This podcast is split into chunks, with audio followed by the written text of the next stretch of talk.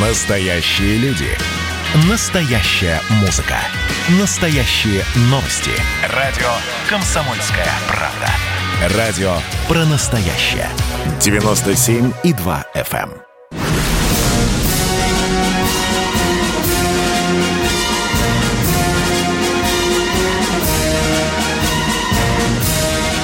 Радио «Комсомольская правда» военное ревю полковника Баранца. Здравия желаю, дорогие радиослушатели. Приветствуем всех, кто настроен на волну военного ревю. С вами, как всегда, в военном ревю будут два человека. Один из них Виктор Баранец, а другой... А другой из них Михаил Тимошенко. Здравствуйте, Здравствуйте, товарищ. товарищ. Страна. Страна. Слушай. Слушай. Дорогие друзья, прежде чем дежурный по сегодняшней передаче возьмет слово, я пару слов по традиции скажу о некоторых исторических событиях, о которых нам нельзя, военным людям особенно, забывать. Сегодня у нас есть повод вспомянуть два великих события. Сегодня день воинской славы. Сегодня, как раз в этот день, 2 февраля 1943 года, была добыта великими жертвами и великим же героизмом Сталинградская битва. Пала шестая армия а, Паулюса. Сталинградская битва навеки вошла под этим же именем а, в нашу ратную историю. Вот жалко, что Сталинградская битва есть, а Сталинграда нет. Ну, не Волгоградская ее же называть. Ну, вы подумайте. Да. Ну и 2 февраля 1701 года Петр I подписал указ о, строителе 16, о строительстве 16-18 пушечных кораблей для Балтийского флота. И вот с этих кораблей и на, а, а, а, началась а, корабельная, скажем так, история Балтийского флота. Ну и, наконец, еще одно слово позвольте. Дорогие друзья, у вас, конечно, сегодня будут к нам разные вопросы. Кто-то хочет спросить про Навального, кто-то хочет спросить, что там у нас с договором по открытому небу, что там у нас за новое оружие поступает. Готовьте такие вопросы. А сейчас я отхожу тихонько в сторонку и предоставляю слово дежурному по сегодняшнему ревью. Он сразу вам объявит повестку дня. Поехали, да. Миша. Темку мы заявляли такую – как у нас с гражданской обороной. Ну, что тут скажешь? Что, во-первых, такое гражданская оборона? А, ну, если вы полезете в энциклопедию, то обнаружите, что это система подготовки и мер, и исполнения мер по защите людей и материальных ценностей в стране в случае военных действий, стихийных бедствий и техногенных катастроф. Понятно? Понятно. Ну, правда, в советское время это еще включало эвакуацию техники и заводов, то есть производств, заранее подготовку площадей для их размещения, потому что когда в фильмах показывают, что вот эшелон пришел, станки сгрузили, они прямо посреди снежного разлива начинают на этих станках точать артиллерию и танки. Не так. Площадки были подготовлены заранее. Ну и так, идем дальше. Значит, защита населения в первую очередь. Кто отвечает? Отвечает, ну, как всегда, от центра вниз. По иерархии это значит губернаторы. Это значит силы МЧС в регионе подчинены, по сути, губернатору. Понятно. А куда будут прятать людей? А вот в убежище, Виктор Николаевич, скажи мне, пожалуйста, вот ты больше ездишь по стране, чем я. Ты видел бомбоубежище? Да, Миша, полтора года назад и насчитал там шесть э, таинственных фирм. Там ремонтировали колеса, там мыли машины, там были склады, и там было общежитие гастарбайтеров. Доклад закончен на ваш вопрос. Понятно. Это было на Каширском шоссе, Миша. Ну, кто бы сомневался.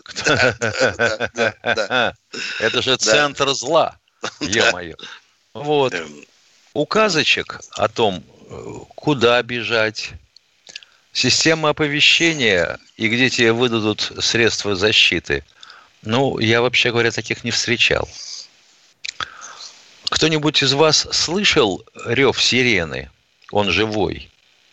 что, мол, где пора бечь, ну а если не бечь, то хотя бы услышать, хрипит она, не хрипит, работает, не работает.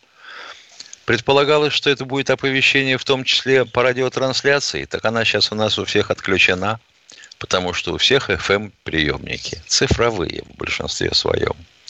Идем дальше. Эвакуация. Значит, должны быть определены районы, видимо, эвакуации. Правильно? Правильно. Значит, там должны быть заранее спланированные площадки, где будут размещать людей, где будут развернуты медицинские пункты, ну и страшное дело, места, где будут хоронить погибших.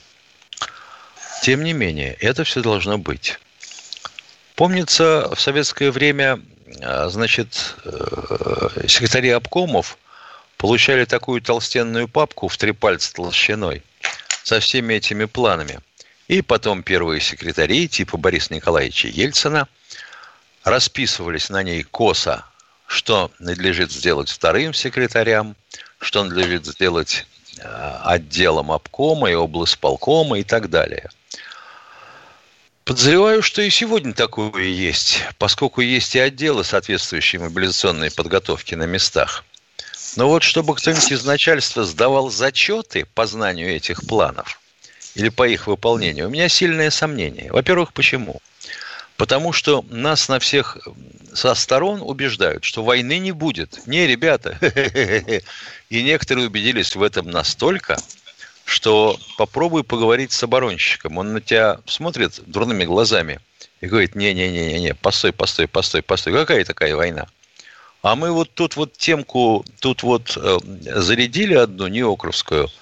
Ну, армия задает такие требования, это же невозможно выполнить. Они должны ведь соглашаться с нами, что это мы можем, это не можем. Короче, дадим заказчику то, что ему надо, а не то, что он хочет. Вот.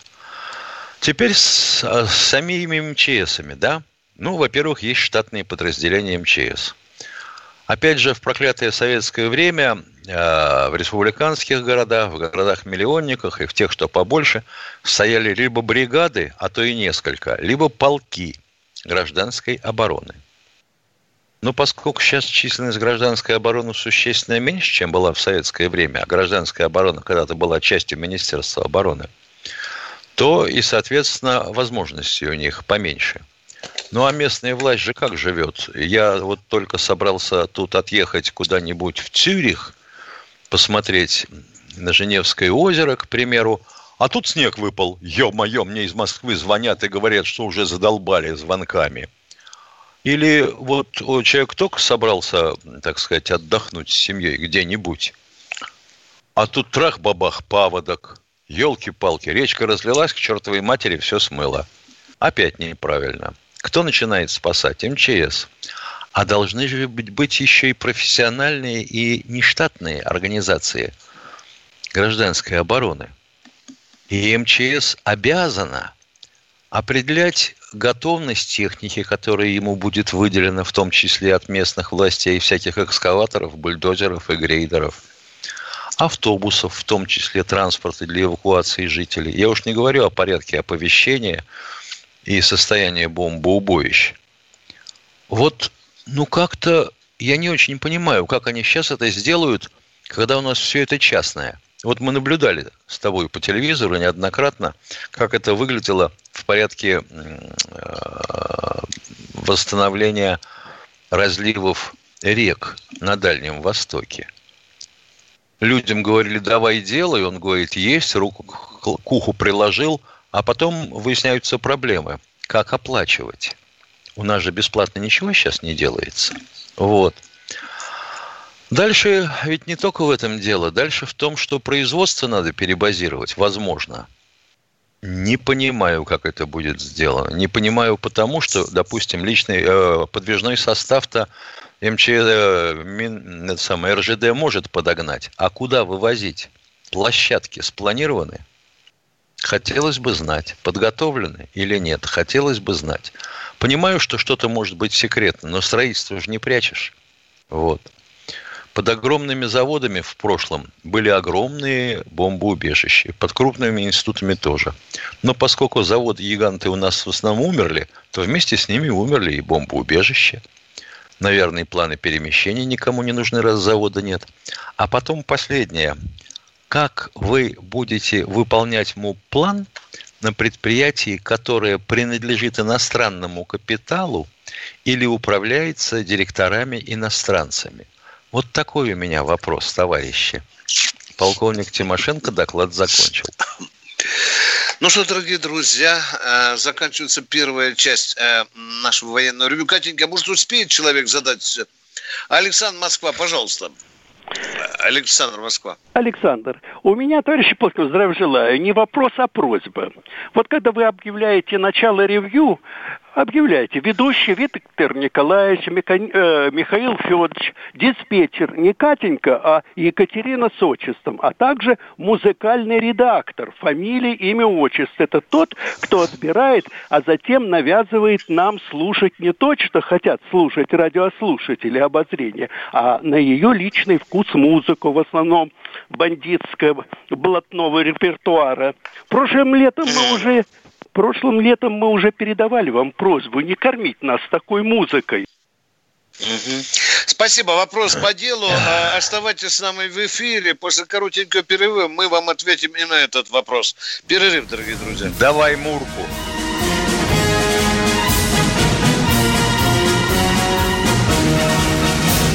Кто виноват и что делать, в нашей стране знает каждый. А вы попробуйте предсказать, что будет – Каждый четверг в 8 вечера по московскому времени главный редактор «Комсомольской правды» Владимир Сунгоркин делает прогнозы, как станут развиваться события. И у него это отлично получается.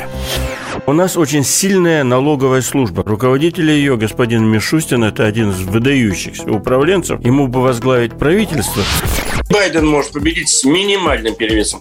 И, скорее всего, они будут спорить, ходить в Верховный суд, доказывать. Карабах станет азербайджанской территорией, каковой она является по всем международному праву и, извиняюсь, по решениям, специальным решениям Организации Объединенных Наций. К лету исчезнет вся эта пандемия, и мы перейдем к нормальной жизни. И дальше я бы прогнозировал, будет огромный всплеск во всем, в экономике, в потреблении. Я предрекаю, что где-то уже к осени будет серьезный бум. Всего хорошего против всего плохого. Хотите знать, что будет? Включайте радиоприемники каждый четверг в 8 вечера по Москве.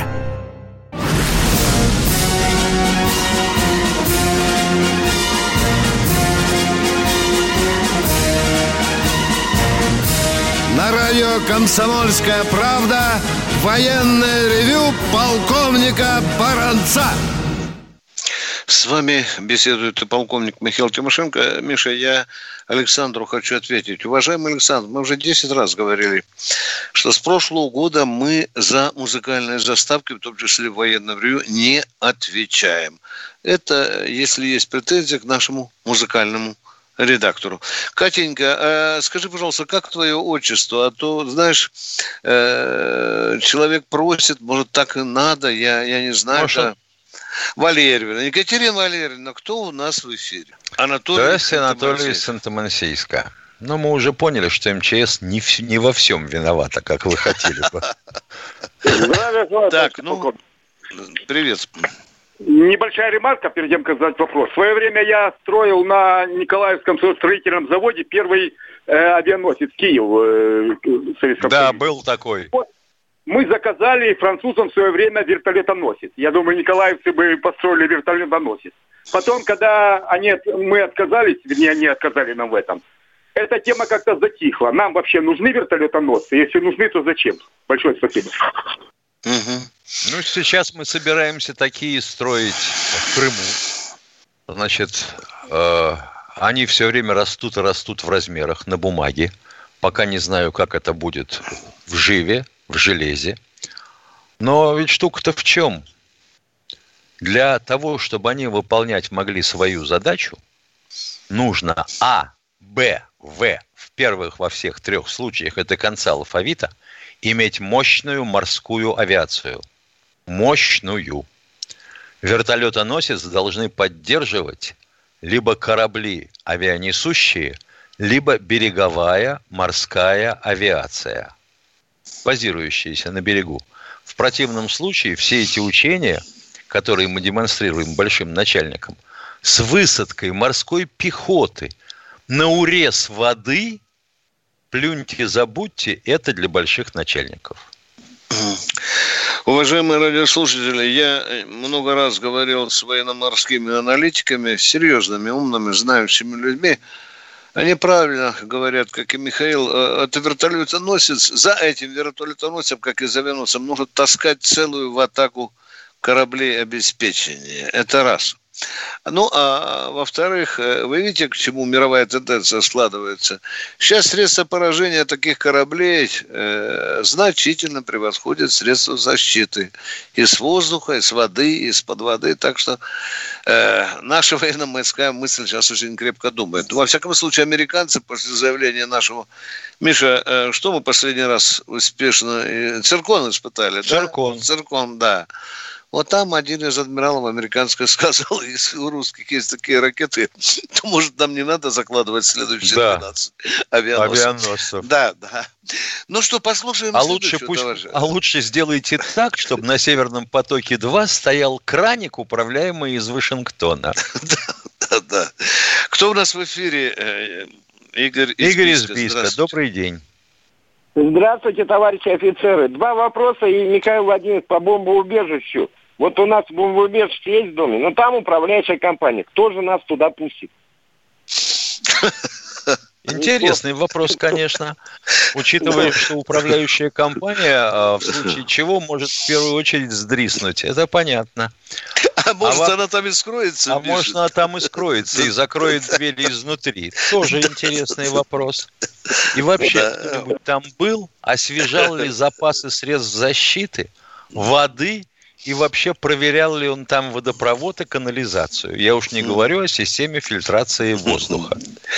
Ну, давайте ваши вопросы динамично. Так, вопрос Поехали. первый, маленько, маленько исторический. Вот я сегодня услышал в новостях. Вот э, вы помните 80-й год? Варшава, Солидарность, электрика на руках носили. Валенца был да. такой.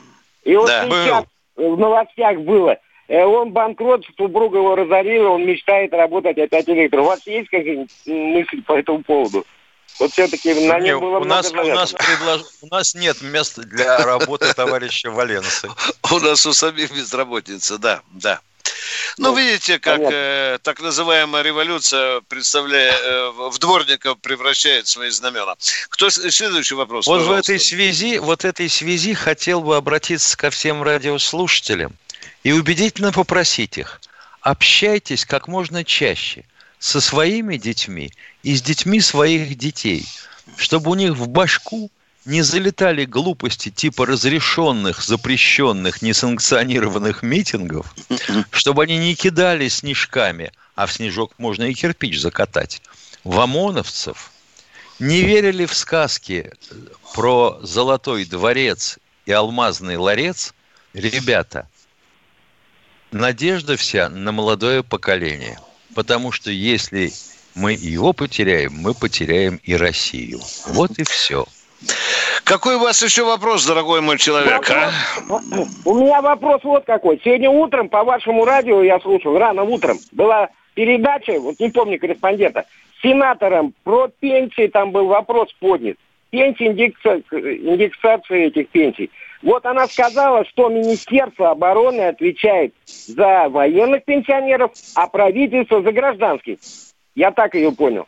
Значит, вот что в гражданской пенсии, в принципе, отвечает только правительство. Депутаты мало имеют, так сказать, возможность что-то изменить. Я правильно ну понял? Что, ну, что говорил корреспондент, мы не слышали с Виктором да, Николаевичем. Да, да, да. Но вообще конструкция такова. А военные пенсионеры получают выплаты из бюджета страны напрямую практически через Министерство обороны и, естественно, его пенсионные отделы. Гражданские получают из пенсионного фонда.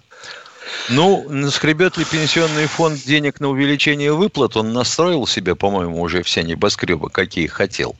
Будем надеяться, что наскребет. А в правительстве за это отвечает министр э, труда и, и зарплаты. Вообще, по-моему, министр труда без зарплаты. Если так неприлично выразиться.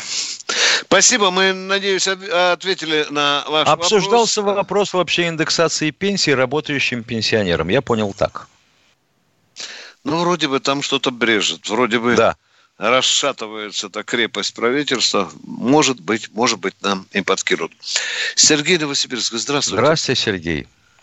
Здравствуйте, товарищи. Вот вчера 90 лет исполнилось Ельцину. Вот из пяти баллов, какую бы вы оценку дали бы правлению Ельцина? Скажите, пожалуйста. Н- ноль, ноль. Какая может быть оценка? Ко- Ну, колу, если хотите, да. Ну, какую оценку может дать человеку, который управлял страной в нетрезвом состоянии и, собственно, преследовал свои эгоистические цели? И к тому же э, толкнул могилу э, ногой э, своей нетрезвой могилу Советский Союз. Да, ну, Да. Кто его почитает? Его почитают те, кто его выдвинул, кто- кого он выдвинул, кому он дал у- украсть кусок большого государства. Вот эти люди его боготворят. Вместе Жена с говорит- деньгами. Да, жена говорит, что никогда его не видела а, пьяным. Очень, мне кажется, очень честно такое признание. Ну, а дочечка вчера отличилась тем, что сказала, что он никогда не держался за власть. Ну, уровень Нет. этой брехни, э, дорогие друзья, оценивайте сами. Не будем мы э, вас убеждать в чем-то другом. Неуважаемый человек Борис Николаевич Ельцин. Ну вот, Да, кого не спроси, как-то вот народ Да. не, не ценит его вклада. Да. Ну, а тем он, кому он должностенку Синькуру подкинул, там еще что-нибудь, кому дал украсть кусок земли, завод, фабрику, построить там еще Целую какую-нибудь, отрасль. э, отрасль, да. Те, конечно, его боготворят. Разгромить Ну, промышленность. Да. Дорогие друзья, это президент-разрушитель. Чего мы не можем, наверное, сказать про нынешнего президента. А мы хотим слышать нового. Снова Здравствуйте, Александр. из да. Москвы. Алло, здравствуйте, Александр. э, товарищ офицер. Два вопроса, крошечная ремарка. Э, Не могли бы вы э, в начале передачи несколько минут уделять ну- новому оружию, ну, в смысле, оценки его, потому что если слушать РЕН-ТВ, то у нас как бы, ну, самое супер-пупер оружие. Вот. А два вопроса по Украине, если позволите. Значит, Да. первый вопрос. Скажите, пожалуйста, если в случае конфликта у ДНР и ЛНР, есть ли защита от байрактанов, от турецких бе- бе- беспилотников? Думаю, что да. Не Отлично. стану захлебываться и бить в барабаны, ну, Ну, во-первых, у ну, не них, во-первых, Да, у и- них есть да, даже, и, и- и даже второй некто- вопрос. Скажите, пожалуйста, вот вы э, не поставили э, Джавелин. Скажите, а у нас есть э, такого типа вооружения, как Джавелин? И можно ли от него Конечно, защититься? конечно, конечно. Нет, конечно, такого да. типа есть, но, но похоже. реализовано на другом принципе.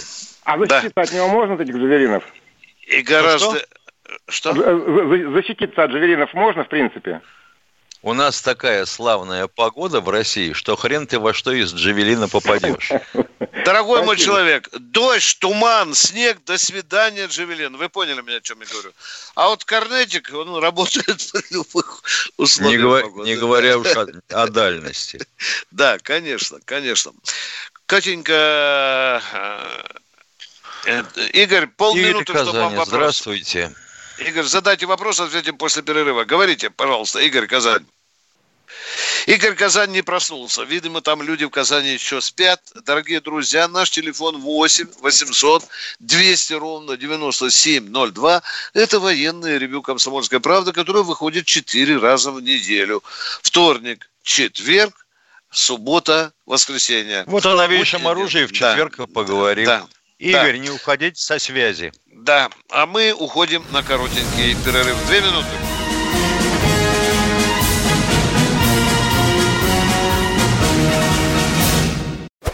Значит, я самый первый вакцинировался, поэтому меня спрашивают. Поехали, напились и давай, значит, все. Нет больше СССР, мы создали Содружество независимых государств. И скорее хозяину, Бушу, старшему президенту США звонить. Назначьте везде русских, и многонациональные регионы были бы довольны. И дайте больше прав регионам и больше прав предприятий. Итоги с Жириновским. Каждую пятницу на радио «Комсомольская правда». Владимир Вольфович клеймит злодеев, с оптимизмом смотрит в будущее и общается со слушателями. 9 часов вечера по московскому времени.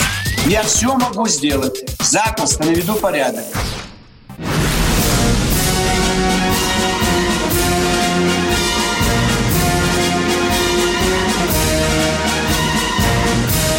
На радио «Комсомольская правда» военное ревю полковника Баранца.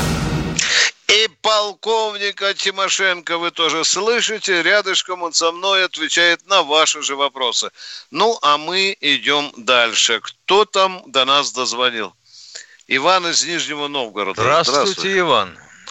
Здравствуйте, уважаемый ведущий. Один вопрос. Вот прочитал, что с Донбасса в Россию были эвакуированы ряд заводов. Это вот зачем было сделано? Это вот толк-то есть какой-то? Они работают у нас или как всегда?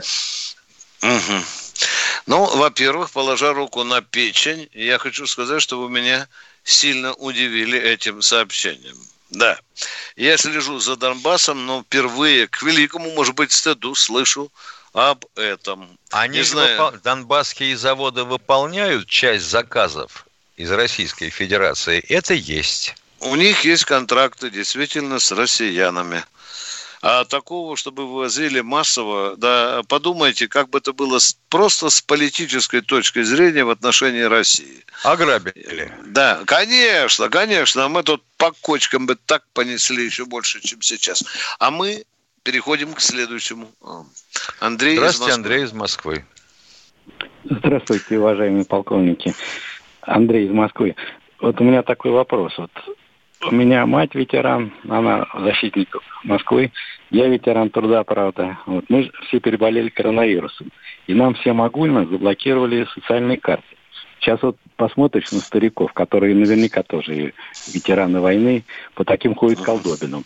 И всех заставляют делать прививку, хотя как Голиков и Попову сказали, что нельзя делать прививку. А каким болезни. образом Хотя вас заставляют? Да, да, да, не спешите. Вот Они как пишут, вам заставляют? шантажируют. Мы, говорит, вам разблокируем карты, когда вы сделаете кто прививку. Вас, кто, вас шанта... кто вас шантажирует? Конкретно кто они называют? СМС-ки присылают. А ну, угрожающего, угрожающего характера. Прочтите, пожалуйста. Нет, нет, ну а как они пишут? Они пишут, что вы сделаете прививку, и вам автоматически разблокируют на 12 Правильно. день после. Вот. Через две недели после второго укола вам да, разблокируют да. карту. Ну, ну это что, угроза, что ли? Интересно, ну, как? А это так... называется шантаж, Нет, а понимаешь, и угроза. Да, да. Скажите, а как власть будет знать, что вы переболели и что вы здоровы? Скажите, так, пожалуйста. Или вы ходите и сотни людей заражаете? Нет, вы ну, вредите для государства. официальные документы, что у нас справки, что мы переболели, отсидели. А вы что, вам трудно послать копию справки по этому адресу, а? а трудно? Или позвонить и сказать, вот эти такие документы, а? Таких людей много. Ну, даже вот, вот и я такой же, вот, вот и я такой же. Ну, вот это странная форма, странная форма ответа. Таких людей много. Да, а ты откуда конечно. знаешь? Все говорят. Да. У меня тоже неудобство. Ну, я набрался телефон, пошло там эту копию своей справки о том, что я уже три раза меня проверили. И все случилось как положено. Надо все-таки немножко, конечно, шевелиться. Проблемы есть, дорогой, мы их первый раз решаем в таком массовом порядке. Надо э, спокойно разруливать эту ситуацию, хотя, конечно, не всегда есть умное решение у власти. Да, мы это признаем. Идем дальше. А потом, как оно может быть всегда умным, если в половине случаев люди безумные? Да, да. Просили же в масках и перчатках ходить. Ходили тысячи, да? миллионы без масок и без перчаток. Заражали свое, своих же сограждан. Кто у нас в эфире, Катя? Владимир Здравствуйте, Владимир из Екатеринбурга. Здравствуйте, товарищи полковники. Виктор Николаевич, вы меня слышите? Да, да. прекрасно. Да. Я, во-первых, вам приношу большую благодарность. Я часто вас слушаю за статью в комсомолке «Золотые мальчики в армейском строю». Я вам звонил, попросил это самое сказать, кто у нас из олигархов там и прочих, прочих дети служат. Хорошая статья, спасибо большое. Спасибо. Вы там только внизу читали, что мне не хватило бы одного номера, чтобы назвать тех... Я на три раза перечитал и детям своим почитал, да. Что 99 да, 99... это самое не служат. Откосили от армии, да, да. Я надеюсь, что честно написал. Мы идем да, дальше. надо им сказать, вы там общаетесь с ними, вы скажите, что прежде чем к патриотизму, так сказать, призывать народ, mm. сами покажите пример. Как Матвиенко да, вот... и Мордашов и прочее. Да. Ну что, кто у нас в эфире, дорогие друзья? Юрий Здравствуйте, Юрий из Волгограда. Юрий, постарайтесь сразу к вопросу подгрести. Э, Виктор хорошо. Николаевич, будет и да. белка, будет и свисток. Во-первых, скажу, вы ошибаетесь по поводу того, что послать документы. По себе знаю, это бесполезно. Послал я письмо с уведомлением, заказное, деньги заплатил. Ни ответа, ни привета. Дозвониться невозможно. Автоответчик разговаривает.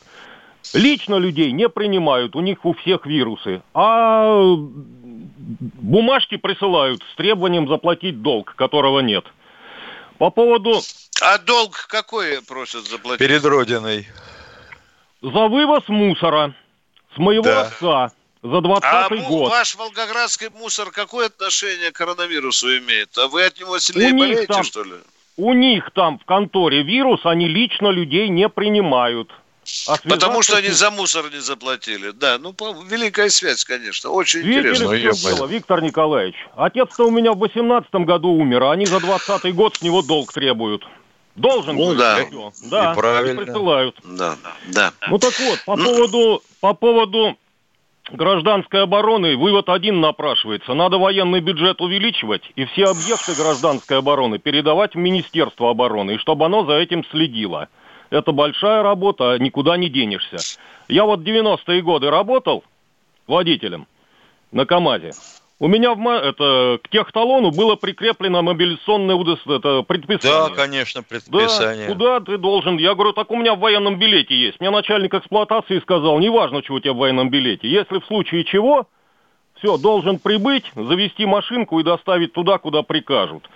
Спасибо. Так, там, Спасибо, там, Юрий. Спасибо. Минут, Спасибо, секунду, Юрий. алло. Спасибо. Там... Да, да, да. Э, э, вопросе, конечно, очень хочется услышать от вас. Я хочу обратиться к тем, кто за Навального топит, а таких немало. Вы там упомянули ларец и дворец. Навальный человек уникальный. Будучи в Германии в бессознательном состоянии, снял кино про дворец и ларец. Молодец. Теперь я вот что хочу обратить внимание. Вот Платошкин сидит уже сколько? Правда, дома, не в тюрьме. Но человек инфаркт перенес от волнения. Меркель за ним самолет не прислала. Эхо Москвы по поводу этого молчит. Санкции никто не объявляет, народ на митинги никто не выводит. За Навального все, за Платошкина ничего. Вы не скажете, почему так? Может, задуматься стоит? Может, Навальный их агент, а?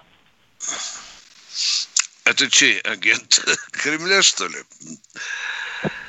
То, что западный агент, мы можем, конечно, только догадываться. Но, видите, много уже фактов появляется. И с этим, Миша, как фамилия, вот, с которой с рыжим британцем в кафе беседовал, там просил 10-20 миллионов, а потом бежал сейчас в Англию. О, да? Алдо, ну, Алдошин, по-моему, да. Антошин, да. Да, да, да. Вы, вы видите, это это э, вонючее нутро э, этих людей, оно бы выращивается. А с эхом. Москвы даже не знаю, как сказать. Дело в том, что, вообще говоря, эхо принадлежит Газпрому, по-моему. Газпром Медиа, да? Конечно, конечно. Это какой-то совершенно непонятный э, червь в чреве России, пестумой властью. Я не против того, чтобы критиковать власть. Недостатка у нас море. Вот сидишь на теплом диване, почесываешь одно место и критикуешь власть. А что, нельзя критиковать? И за пенсионный возраст, и за 0,54, и за э, медицину, и за ЖКХ. Ну, давайте, наваливайте. 3 миллиона, баронец. Вот если вы меня заставили называть недостаткой нашей власти, ну, может, я месяца три я бы вам их перечитывал, да. Но вот сейчас выходишь за люди, за Навального, а спрашиваешь, а чего вы добиваетесь? Ну, оттуда вот правильно кто-то пошутил. За все хорошее против всего плохого. Но я не говорю о том, Миша. Власть, когда ее обвиняют, должна отвечать народу. Миша, вот это наша принципиальная Лучше, позиция. конечно, чтобы да. ее не обвиняли, но если да, уж обвинение предъявлено, да, да. ответь. Да. Ответь так, что, как, как говорил мой начальник курса, а уж если вам подсунулись, бей так, чтобы не успел позвать на помощь. Это тоже одна из э, проблем. Вот я сегодня читал одного моего коллегу, журналиста, да, вот одноглазое мнение. Вот человек явно за Навального. Но надо же всегда смотреть и другую сторону, да? И другую сторону. Нет, вот только одноглазое такое, знаете, инвалидное мнение. Вот только то, что власть совершила проколы в отношении Навального. А где Навальный совершил проколы, ни хрена, ни буквы, ничего. Надо же как-то взвешенно, с обеих сторон. Не, ну, ну, так не получается. Сейчас мы так разбрелись по обе стороны этой красной линии. Но мы а сейчас о другом хотим говорить. Давайте, что у нас за вопросы? Виталий, Виталий из Белгорода. Алло. Виталий из Бел. Здравствуйте. Поехали. Вопросик. Э, товарищ э, старший офицер. У меня такой небольшой вопрос. говорю, открываются всякие вот приюты для собак без, бездомных. А когда от, откроются приюты для э, военных пенсионеров бездомных?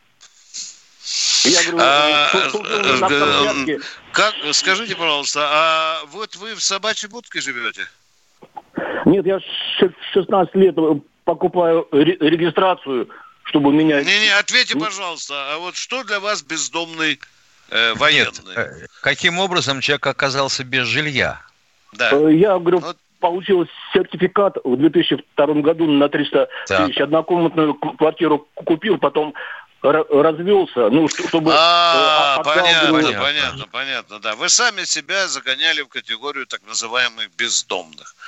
Это, это уже другой вопрос. Дорогой мой человек, не надо лукавить. С вами, если разобраться, то оказывается все далеко не так. А мы уходим на короткий То есть Министерство обороны должно снова обеспечить человека? Да, так да, да. Я помню, как впервые услышал слово клонирование по радио, не знал, что это такое. Там был такой контекст, что вот у Ельцина маленький кадровый резерв, и ему нужно клонирование Чубайса. Сам Навальный может прийти в Европарламент. Он туда по Зуму пришел. По Зуму и мы с вами друг к другу приходим, ничего страшного, да? Отдельная тема с Олегом Кашиным и Эдвардом Чесноковым. На радио «Комсомольская правда». По будням в 9 вечера по Москве. Я уже вижу заголовки, как Твиттер заблокировал не только Трампа, но и аккаунт вакцины «Спутник В».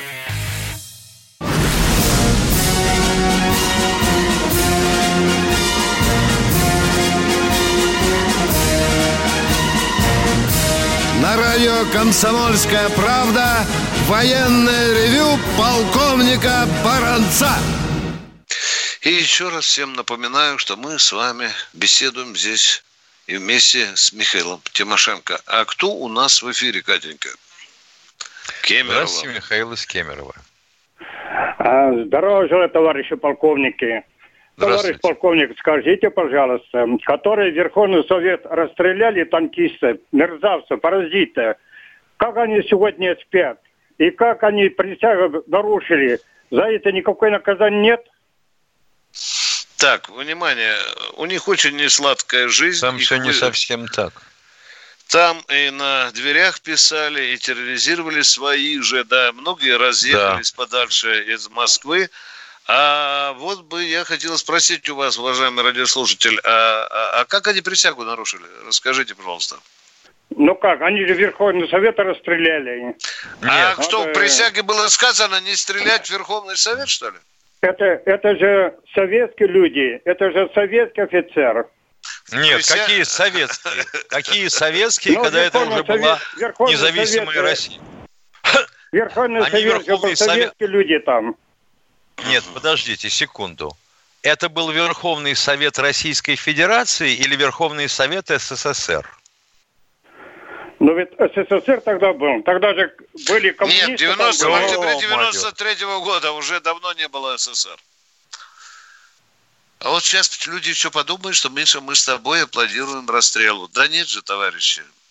Это была первая позорная победа молодой российской армии над уничтожением, над своими гражданами. Да. Это, это тот самый страшный случай, когда армию тянули в э, внутриполитической разборке. Правда, Хотя... граждане были еще те. Да, да. Армия предназначена для защиты от внешних военных угроз. Точка, жирная. И все. Не дай бог, чтобы еще когда-то войска втянулись в политический разбор. Не дай бог. Армия Давайте... это топор. Да. Это великое преступление, в том числе и Ельцина, давайте называть по большому счету. И Товарища Грачева. хотелось бы, чтобы этого никогда не повторилось. Это черное пятно в истории нашей армии. Едем дальше. Кто следующий? Борис Москва. Здравствуйте, Здравствуйте Борис. Борис, здравствуйте. Борис, э, вы наливаете там или, или Алло, заснули? это вы, вы, вы, вы ко мне, что ли? Воис меня зовут. Москва. Зачем, Борис, вы звоните, если вы молчите? Вот зачем Не-не-не, вы я сидели, думал, что меня молчали, а? Во- и Воис зовут. Нет, нет, вопрос э, короткий. Оборона и экспорт между Сокольниками и Преображенкой. Чем занимаются? Как можно экспортировать оборону? Что это? Завод, институт? Вот все. Нет, Ладно, это- леса, это доста- ученых, футболистов, все это уже на Запад, все лучше идет. А экспорт Вот как ты- можно? Объясните. Я так, я так понимаю, что вам не нравится название. Рособоронэкспорт, да. Да, если бы оно называлось, допустим, Рос а, война экспорт, вы бы говорили, это что? Как можно экспортировать войну? Росоруж не назовешь, потому что есть кроме оружия боевая техника, да. Ну вот не нравится вам название. Какой-то смысл, уважаемые радиослушатели, конечно, э, в этом есть. Э, Надо бы, конечно, поярче показать, что мы экспортируем железо, а не оборону. Кто следующий? Владимир Саратов. Здравствуйте, Владимир из Саратова. Здравия желаем, товарищ полковник. Вот товарищ там звонил в начале, он э, рассказывал передачу, которую вел корреспондент на Комсомольской правде по пенсион, по индексации пенсии. Э, Я это слушал, могу единственное вот сказать, как это было. Там с управления пенсионного фонда какая-то чиновница, она отвечала на все вопросы. И то ли Алфимов, и то ли Голованов, кто там вел эту передачу, большая программа у него там с 11 до, до 3. Вот. Он задал вопрос. Э, значит, э, вот пенсии с 1, с 1 января. Вот, всем гражданским там, это, работающим пенсионерам, да, да, да. А военным, и вот он говорит, а военным почему с 1 января не задали? И она так, да, да, вы это», и, и начала все в, в другую сторону, то ли она некомпетентна была в этом вопросе, вроде с управления, и говорит, ну а так это, это Министерство обороны. Вот и все. Это должно индексировать. Нет, ну, с А девушкой по все понятно, эти вопросы задавали 147 тысяч раз, и это понятно почему, потому что в октябре уже дело к концу года. И ты уже сэкономил деньги, которые, если бы ты вынужден был платить с 1 января, ты бы заплатил военным. А так ты потом отчитываешься, что в таком-то году мы уже повышали же вам же 31 декабря. Дорогие друзья, вы же знаете, что в военном ревю «Комсомольской правды» очень разветвленная резидентура. Начиная от Кремля, правительства, Госдумы. Вот мы через недельку вам расскажем, какую пакость в недрах правительства готовят наши министры нашему брату военному, который нуждается в жилье. Вот мы сейчас проверим эту фактуру на 100% и думаем, что мы расскажем человечеству, как задумывается дальнейшее издевательство над человеком. Погона, кто следующий? Валерий Здравствуйте, Валерий из Москвы. Вы знаете, наконец-то э, звонился. Меня просто сегодня очень возмущает поведение этих дипломатов, которые суются и, и считают себя вправе сунуть нос в любую э, затычину. Вы знаете, вот им нужно, наверное, песню Ножкина крутить почаще. Желаю я тебе, Америка, всего того, что ты желаешь нам. Хорошо, дорогой мой человек, я много думал, советовался с юристами. Вы знаете, эти дипломаты прибыли, конечно, это провокационная демонстрация, но это уже эмоции.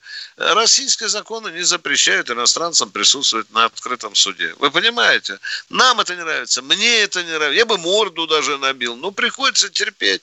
Ведь этот дипломат скажет, а что, Виктор Николаевич, я нарушил?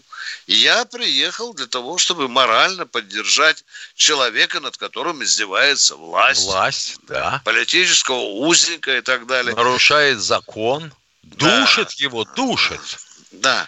А вот когда бы был, был суд над этим э, темнокожим, которого убили полицейские, да, Миша? Да. Вот там бы хорошо бы всему наличному российскому составу дипломатическим номерам. Так вот, приехать человек 100 э, в суд. Вот это мы посмотрели бы, чтобы, как вякала Америка. Мы, мы давно разучились Америке, в общем-то, зуботычины адекватные давать. Дорогие друзья, Не, уже надо. Ну что ты, ну разве можно? Ну ё Тем ну Витя. Тем Тут более, дети это- учатся, а ты к чему подталкиваешь? А, ну да, да, то еще будут неприятности и так далее. Ну, раз этот э, старичок назвал Россию врагом, дорогие друзья, на военном ревью вас никогда не будет партнером. Буду просто Прощаемся враг. до Америки. четверга.